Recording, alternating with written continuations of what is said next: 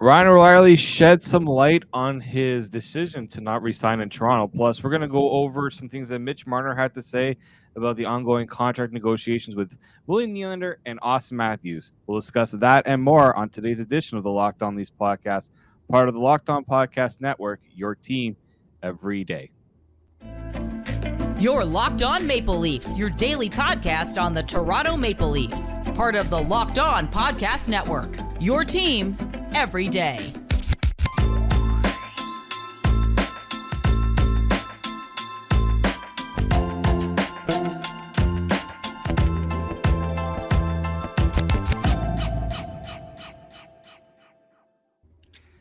Hello and welcome to the Locked On Leafs podcast. It's your team every day. I'm your host, David Morassutti from Sportsnet, joined today by my good friend Frank Stanisci. Uh, he is filling in with Mike still on vacation. I don't even. I, I should have like a Mike vacation countdown for when he's expected to come back. Uh, but he is away on vacation, so Frank has graciously agreed to help step in for me. And just a reminder, everybody, that Locked On Leafs is a daily Maple Leaf centric podcast. We are no longer going to be doing five episodes a week. We are now down to three episodes a week as we are in fully off season mode because five shows a week with no news is a little tough to do sometimes. So uh, make sure you still subscribe for free wherever you get your podcast from, and you can make sure you catch us up on YouTube, Locked On Leafs, and we'll be doing this three days a week until roughly September, I believe, is when we're going to be going back to five a week. So uh, we're still going to be bringing you that Leafs content. We'll be bringing that Leafs news. So make sure you guys continue to stick around for that. Frank, how goes it? It's been a little while since I've. First of all, thanks for having me on. I appreciate the uh, invitation and the participation. No problem. And so it's been really, let's just say, any sort of headline you kind of grab at it when because there's really not much that's been discussed. We're kind of waiting in the wings for some news. There's not really a lot happening.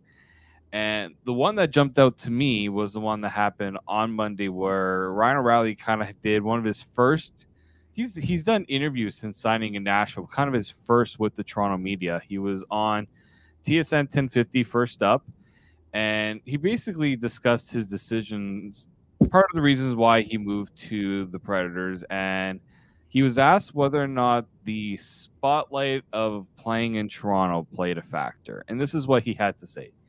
It wasn't the ultimate decision there. I liked, I think so many things come into play, but yeah, I think that is a factor as well when talking about the spotlight it is different. It is something I did enjoy for the time there, but I just felt it was better to be somewhere else. There are many great things that do come with that, though. I think that the team is amazing with the pieces they had this year. They're going to be right there contending. It is an amazing place. Like anywhere, there are two sides to it. That that last part there kind of raised an eyebrow. There's there are two sides to it now, does he mean there's two sides to it in that there's two sides to it when it's involving a player in the spotlight? Because obviously everyone thinks the spotlight isn't necessarily always a bad thing, but maybe he's trying to shed light on, you know, spotlight can be a little tough for some people. I think he just was basically saying there are positives and negatives to being a Toronto Maple Leaf. And unfortunately, when he added them up, uh, the negatives were a little stronger. Yeah, I mean, the, Nashville, we know how Nashville is. Nashville's a great place to live. You know, they're not going to be. He believes they could be a contending team. He did say that in the interview, and I, I kind of raised my eyebrow there because they didn't necessarily make the moves to me that suggests they're going to go and contend. Maybe they'll try to go back to the playoffs, but contending, I don't know about that. Um, I, I do wonder though some people always talked about, well, you know, he chose Nashville over Toronto, even though they offered the same contract. And now, I mean, I think Brad Treliving also, you know, kind of shed light on that when he said that, you know, spotlight does play a factor. It's tough to be that home homebound kid playing in your city because it's not just the fans, it's not just me, but it's also your own your own family and things like that. The pressure that comes with that, you know, you're trying to like there's a lot of pressure playing in Toronto. We know that. We know the we know the playoff miseries that have happened. We you know the team constantly had to hear about getting over the hump in the first round. Now it's the whole 1967 not having won a cup in that time. It's not easy. That pressure has never been easy, and it's been like this, Frank, for God, how long? You you probably know you've been following this team a lot longer than I have, and you know that this has probably been. Well, coming from the old guy in this group, um, I, I you know, pressure is is something that you can feed on, or it can overwhelm you, mm-hmm. or anywhere in between. I, I think what you have here with with O'Reilly, uh, with O'Reilly is that he has won a Stanley Cup. So, you know, been there, done that. Now he's working. Let's let's try to recall also that and consider the fact that these guys are working for a living. And and just like anybody who who works at a job, uh, there are perks to the job. And then there are things that I wouldn't call perks. He established that in his conversation that the perks were overwhelmed by the challenges. Being a Maple Leaf is really hard. I, I agree with you 100%. The problem with being a Maple Leaf, a New York Ranger, an LA King is that that pressure exists. What doesn't exist is an amount of money that helps you to say, okay, I'll take on that pressure if all things are equal, which in the National Hockey League they aren't, as we know, because you know taxes and those kinds of things, there are ways to make more money. There are ways to enjoy your work. Um, there are ways to feel challenged and accept those challenges. That's a menu of things that people who are players have to pick from. We just heard from the ex Leaf that you know eh, it was too much for me, and, and that's fine, and that's fine I just I just think that what that means to me is with the Maple Leafs, they need to find guys, unfortunately, with a, a high level of character and an extremely thick skin. And and it's not easy having a thick skin. We all get affected. So it makes it hard to be a Maple Leaf because you're always being judged. And and let's face it, um, you know, Leaf fans, I'm speaking to you. You can be unfair, and that unfairness does tend to taint decisions to the negative, in other words, not playing for the Leafs, because players are people. And uh, this is why sometimes I kind of want to pull my hair out when I hear some of the stuff, you know, coming out of the Leaf fans. Uh, in in a sense, I guess what I'm saying is that Leaf fans are their own worst enemy at times, or at least some of them are, not all of them. Many of them are great, uh, you know, promoters uh, of playing for Toronto but there are a few who make a lot of noise that make it difficult to be a Maple Leaf. And yes, that is hard to accept for you that players are human. Yeah, no, it's true. Um, I, I mean, I see it when I hear play, you know, people talk about Auston Matthews being soft, you know, and I'm just like, I mean, the guy led the all NHL forwards and block shots. That doesn't necessarily speak to me as soft. Does he hit every chance he gets? No, but that's not the type of player he is, right? And so, it, it, I you do see it. You can do see how the fan base can turn. It's just like, and you know what Ryan O'Reilly kind of said, like they're the Leafs are like the New York Yankees of the NHL, right? right? It's great when you're having success, but when you're not having success, it can get intense now the, that intensity can be a good thing because there's a lot of passion with this fan base. Passion is never a bad thing, but there's got to be that balance, right? The players can't always feel like there's this hanging doom cloud over them, or like the fans are ready to turn on you just because you know you do you're not doing exactly what they want you to do, right? It, it's it's something that that's always been the um the issue here in Toronto. We're going to discuss a little bit more on that because it does relate to uh, some of the things that Mitch Marner and Auston with you know Mitch Marner had to say about Auston Matthews, Will Nylander's contract, plus Brad Treliving coming over. So we're going to discuss a little bit more of that on the other side. Uh, this is Locked On Leafs Podcast, part of the Locked On Podcast Network. It is your team every day. And today's episode is brought to you by FanDuel, America's number one sports book. And, you know, right now you can take your first swing at betting MLB on FanDuel Get 10 times your first bet and amounts of bonus bets up to $200. That's right. Just bet $20 and you'll add $200 in bonus bets, win or lose. That's $200 you can spend on everything from the money line over under, who's going to hit the first home run in the game, anything really you put put your money toward, you can go and get yourself two hundred dollars in bonus bets, all on the app that's safe, secure, and super easy to use. Plus, when you win, you get paid instantly. There's no better place to bet on MLB, NHL, whatever sport you follow is there over at FanDuel because it is America's number one sports book. So sign up today. Visit fanduel.com slash locked on to get up to $200 of bonus bets. That's fanduel.com slash locked on. FanDuel, official partner of Major League Baseball and the Locked On Podcast Network. David, can I add something on the on the other side where, where we left off before the ad? Mm-hmm. Um, there's also the issue that that fans think that players don't try that you talked about a little bit uh, or hinted at. The thing about trying really hard, there's a saying in hockey, they squeeze their sticks a little too hard. Yep. So the pressure also can make you don't necessarily cower from the pressure. That might not be a, the negative that you deal with, but another negative is you try too hard. You know, Leaf players are human. They see how much support they have. They see how dedicated the majority of the fans are, and they're trying real hard. And sometimes trying real hard doesn't work. There's a relaxed trying kind of hard, and then there's a nervous kind of trying hard. I'll, I'll leave folks to figure out which is better.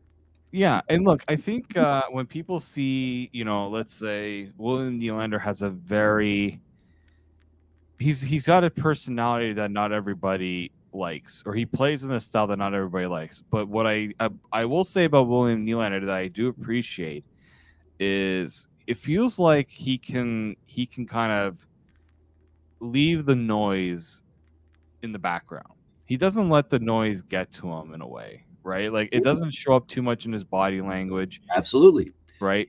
Yeah, he looks like he doesn't care. Really what it is is he's just doing his thing and yeah. he he's he doesn't allow himself to be distracted by what you're determining and calling outside noise and yeah. and can be effective.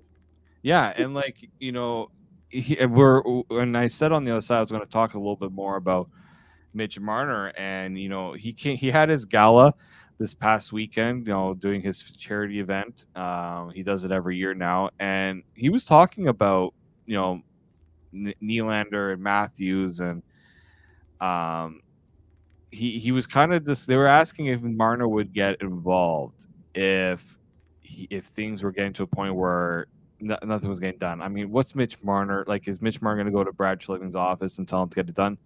No. Is Mitch Marner going to go and grab Nylander Matthews by the neck and say, "All right, let's get this done, boys"? Maybe he'll say something, but I don't think he would do that. Mitch Marner doesn't scream to me as that type of player. But what he said um, he had this to say about both of his teammates, and he says, "I know that both of them have a lot of joy and love for this team and want to be here.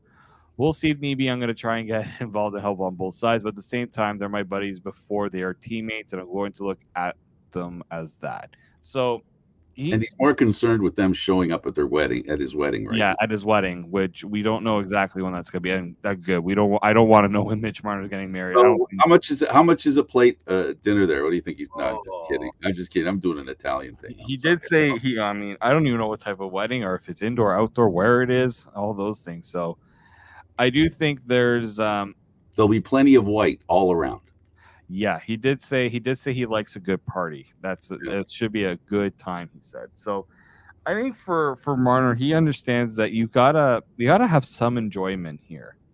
Try mm-hmm. to find a way to enjoy things uh, as a team.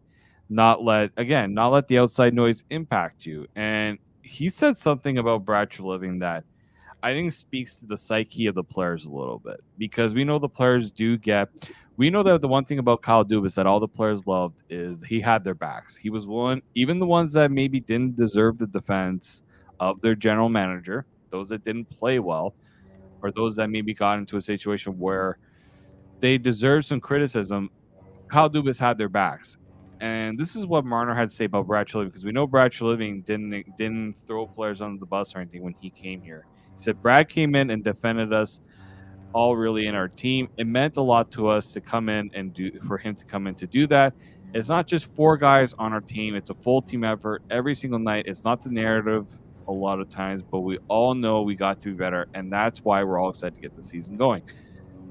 The fact that, yeah, Brad Treliving came in and he and the, the main thing he tried to do was denounce this idea of the core four and say it's the, it's the Toronto Maple Leafs. It's not Marner, Matthews, Tavares, Nylander as well. Like, I think this is again a general manager playing to the psyche of the players, and you see that in Marner's comments. You need that when it comes to this market and when it comes to these players. I'm not saying they need to be sheltered; they don't need to be coddled, but they need to know the organization has their back because they do take their fair share of criticism. Now, it's not. I'm not saying it's undeserved criticism because these guys are being paid a lot of money, and they haven't delivered what they're being paid a lot of money to do, which is to win. Um, so, w- what do you think about that idea, though, of you know the players kind of, I wouldn't say needing the general manager to come out and defend them, but to have the general manager do that for them? As far as the general manager is concerned, um, he is, you know, one of the first lines of information that the media listen to, because uh, you know, whenever the general manager talks, the media listens because, quite frankly, they're not out there every day like the players and the coach, right? they only talk once in a while, and and if something really horrible happens, they get it. They get asked questions. Um, you know, so for him to take a, a, lead foot in in support of his players uh, is a helpful thing. Um, what I will say is, you know, as far as as Mitch Marner is concerned, he's not one of the players that uh, he's not an O'Reilly guy. You know, he's a guy who feeds on the fame. Uh, we saw him at the Shania, Shania Twain concert. He made an appearance on stage there. Uh, F1, he made an appearance there. You know, he's a guy who loves the fame. He the, the, the fame is something that he enjoys. I say that because he basically is out there all the time. So he's not one of those players that needs the defense of the general manager only because he's more than willing to speak on his own behalf. So I guess what I'm saying is the general manager uh, can help, right? But it, it's it's irrelevant if the players can handle it themselves. So when the general manager does talk, that means there's some concern somewhere. And like I said, the general manager, you don't hear from him unless something's going on. Mm-hmm. So for him to say that something was going on that he needed to comment on, um, was it a was it a good reason to comment? Um, I'm on the fence, but he did, and and I think the intention was good. Yeah, I think the intention. Yeah, the intent. It's always like you have to think about what's the intention. What are they trying to? What What's the message they're trying to get across? And I think for Brad Treliving, he's coming into a situation that, let's face it, not an easy one because there's constantly the the talk about. Again, he came in and everyone's talking about the core four, and he just he he. I think it was just for him. He's just like, well, that's the first issue right there a right. team can't be relying on four players to live in to to be the do, eh, be all and end all. Now, unfortunately, that's what the way it's been talked about because that's that was something that, in, in my opinion, Kyle Dubas kind of absolutely put that out there when he did the whole "we can and we will" to get all those guys signed. It was always about those guys because they're they're the ones that are getting half the cap, right? This is like the imbalance of the of the salaries made everyone feel like, well, yeah, but it is kind of a four player team because we always talk about how four players are getting the largest chunk of the pie. And so I can understand why. Well, and also, David, let's let's also consider the fact that Dubas was a, a, big influence on this team, and when he left, there was a giant vacuum, and that vacuum now can Treliving fill it all, and how does he fill that vacuum? those questions about you know he he has to answer because there's this vacuum. Dubas is left. There were impressions left because of Dubas in charge. Now Dubas leaves, and now Treliving is left with with picking up the pieces, or uh, I, I, guess uh, the same way he spoke out. Now he has to act in a way that that shows what the Treliving Leafs are going to be like because the Dubas Leafs uh, are history. They're the past. Yeah, and and we kind of know that with when you have so many good players on a team, like everyone talks about how you know other teams don't have this issue. Well, hate to say it, but not every team has this collection of talent up front, right? Like they, not everyone has, you know, a Mar- Marner, Matthews, Nylander, Tavares like that four group of four players. Not many really do. They they have good players. I'm not saying they don't have good players, but not every team has all those players kind of in their prime. Now, obviously, Tavares is a little bit is is older than those than Matthews, Marner, Nylander, but Matthews, Marner, Nylander have kind of grown up together until this. There's not many teams that have kind of a trio like that, and that's what makes the Leafs kind of unique in that sense. I don't know if you agree with that, but that's kind of how I see it. I, I agree to the extent that very few teams, not none, very few teams have the talent concentration that the Toronto Maple Leafs have in, in a few players. I think, you know, David, what you what what we're going towards here is and when we talk about the elephant in the in the room i think is you you asked about the biggest story two things that that struck me uh, biggest stories to me are Larry Tannenbaum, ironically, thinking about selling a big portion of his ownership to a teacher's pension fund. Have we been here before? It's like a mirror image of what happened. I just, that was that, but tied for that is the one and two year contract, which has a lot to do with what you're talking about. Because with the one and two year contract, you're not locked in, pun intended, you're not locked into contracts that are long and big. You can make adjustments. We're seeing not just the Leafs, the Leafs have done it, they're on the leading edge of that. One and two year contracts because the long term contract, in essence, is finally being realized as a mistake. And I think it is a mistake. Teams, you know, I joked a long time ago about baseball and them only doing one year contracts. You know, a one year contract guarantees that a player does something and gets paid for it, not does something gets paid for 10 years.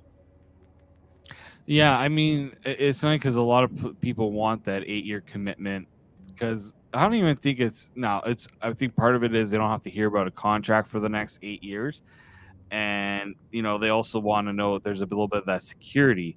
But here's the thing: if a player really likes where they're playing, if they like the team, if the team has even has success or maybe doesn't have, even if they don't have success, but they love the situation, you have to have some sort of confidence that that player is going to come back. Mm-hmm. I think that's the big. That's I think that's kind of what you're getting at with baseball. Players have opt outs in the NFL.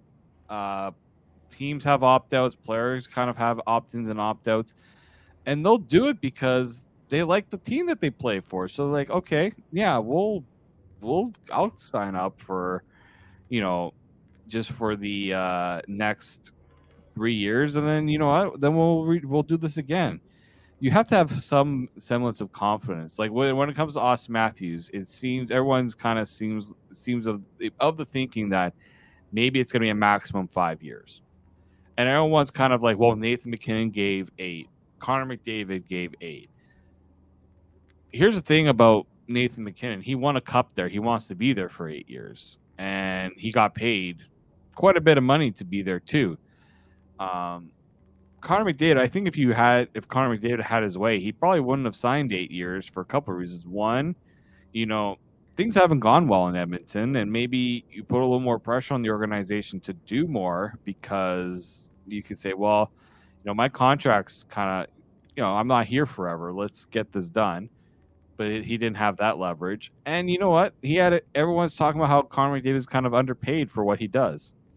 And that's what happens when you sign the eight years. You you everyone says, well, he's doing the right for the team, but I have no problem with the player. Uh, you know, yes, you got to make sure you fit in the structure of the team salary.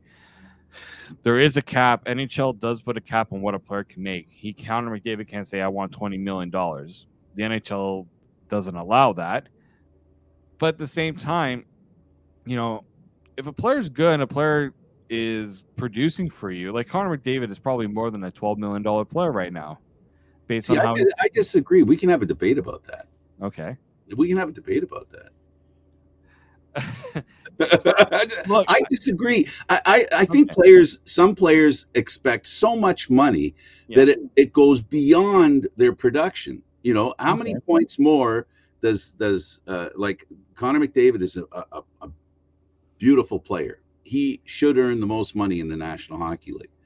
But the reality is, what the reason I said that I was being half tongue in cheek. Can you picture the four core Leafs, right? And and let's say the better goaltender Samsonov in net playing against the other 12 Leafs? That's my simple point. You need a team to win, and and and sometimes numbers matter. And in that case, those four Leaf players would not do well against the other twelve. So there's a there, there has to be a drag on what guys like you know Connor McDavid expect because there's only a pot and that pot is has so much. And if you're going to play against other other teams, his excellence, right, is made is canceled by the fact that if more money he makes, the less the other players are. That's my that's my feeling about it. That's all. I, I just so I don't think you're wrong on that. I do think that the issue with the salary cap and the hard salary cap is that's the reality is that teams have to toe that fine line with how much they can pay their stars while also putting a good team around them. Absolutely. And it's- and to me, that's that's I mean, the NFL is different because the NFL has established a clear hierarchy of what players can get paid and how much they should get paid the NBA has basically told teams you want to pay more than what our salary cap it, it allows, pay luxury tax. Same with MLB. You want to give your star players a whole lot of money, here's a luxury tax you're going to have to pay into that. Sure, there is an imbalance, but basketball too. They have it too. Yeah, you don't hear the National Hockey. You don't hear NBA players or MLB players complain about how much they get paid. In in a way, I don't really hear too much in at least the, from an MLB standpoint of how much a player gets paid unless they get unless it's a player that gets a ridiculous contract that they never should have gotten in the first place. But the good players, you don't hear about how much they get paid. You don't hear about this guy is overpaid, this guy's overpaid. You don't hear it that much from the good players. In the NBA too. Does anybody talk about how much LeBron James makes every year? Does anyone talk about how much Steph Curry makes every year? No they talk about maybe the Fred now Fred VanVleet kind of making a little more than he should. But that's that's something the NBA has really, I think, done right, right? Is they've made sure that yes, there is a structure, a salary structure that teams have to follow when it comes to luxury tax. But you know what? If a player, if they feel like they want to keep as good of a, as keep their team together and pay every guy what they believe they should get paid, you can go ahead and do that. That your, that's where the hard cap has failed the NHL in that. In your that. your words, your words. If anybody is paying attention, and I believe I was, and and and and folks, this is the whole point that David's making, is that the greatest players in the league are the responsibility not of the team, but the league. You see, it's the league that benefits for Connor uh, by you know with Connor McDavid under the system that it is now. Only the league benefits. The player doesn't benefit. The team doesn't benefit.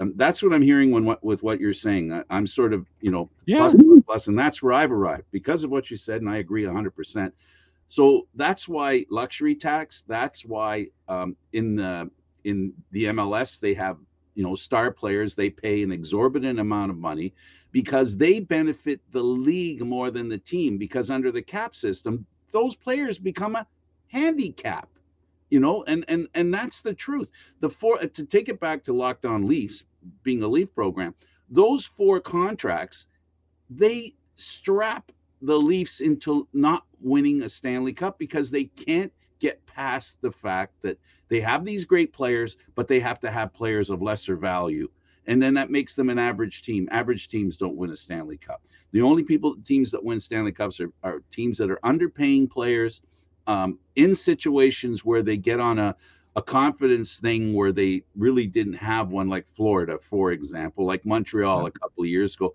All these examples are teams that weren't paying players a lot of money, but they had players of value who weren't being paid for what they were worth and then succeeded incredibly because we've seen the opposite teams that succeed end up having difficulty paying the players they have. I think you also look at the Stanley Cup final. You had a Florida Panthers team that, on paper, nobody picked them to win any of their series that they went through. But what did they do? They had a goaltender that played out of his mind, out of his mind. That is something that always happens. Overpaid too, right? An overpaid goaltender too. Yes, nobody ever, Yep. Then you had, I mean, obviously they played a style that other teams just wore down teams. The physicality, yes, that was a factor. They took advantage of playoff uh, playoff officiating. Absolutely. Yeah, they do have. Now the thing is, Florida does have some star and talent. Matthew Tkachuk, Barkov, all those things. But as a team, you put them up against the Vegas Golden Knights, who, by the way, are a team that exceeded the salary cap again. But I mean, Mark Stone was injured and he came back. I do get that part, but the, you put those two teams together on paper. Ten times out of ten, you're picking the Vegas Golden Knights to win that series, just because that they had the better collection of talent. And you think about underpaying guys. Well, how about the fact that they kind of exceeded the salary cap? Um, and and it's and and Gary Bettman has sworn up and down that there, this is a hard cap. There will be no cheating involved. Yeah. And then he even talked about injuries, players coming back. There's a so with what he said, there should be an investigation into the Stone situation. Yeah, I mean, I'll say this with with Vegas. I mean, they had Robin Lehner go down. They had to get a goaltender to replace him. So like that one, I can understand that one. But the Mark Stone one, where yeah, I heard that it was pretty. His injury was pretty bad, but it was. I I also say that he came back and he was, you know, they had three, four guys that could have been a Conn Smythe finalist. Mm-hmm. Mark Stone was one of them. I didn't expect that from Mark Stone because from what I heard was his injury was so bad that we shouldn't expect much out of him. Mm-hmm. And that's kind of where we. That's kind of where it all ended up being um, at the end of the day. So I think that's something the NHL is like again, we're we're you know we're we're constantly putting the Leaf stars under blast because they want to get paid, and it's they all want to get paid, and it's tough because they don't. There's not enough of, of enough of the pie to go around.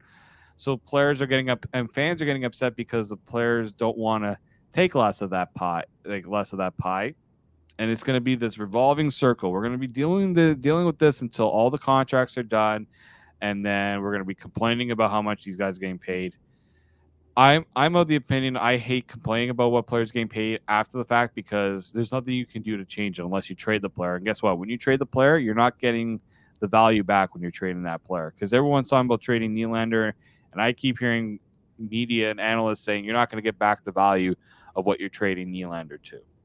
Yeah, that's that. But those, I think, I think uh, we've established. Uh, a, a need that I feel that's there, and that is that there has to be a way of paying the real stars. When I say real stars, you know, the top three or four players in the league who are the best at, at advertising for the league and making the league, you know, promoting the league more than just their teams. Um, guys like Connor McDavid, there has to be a way to pay them.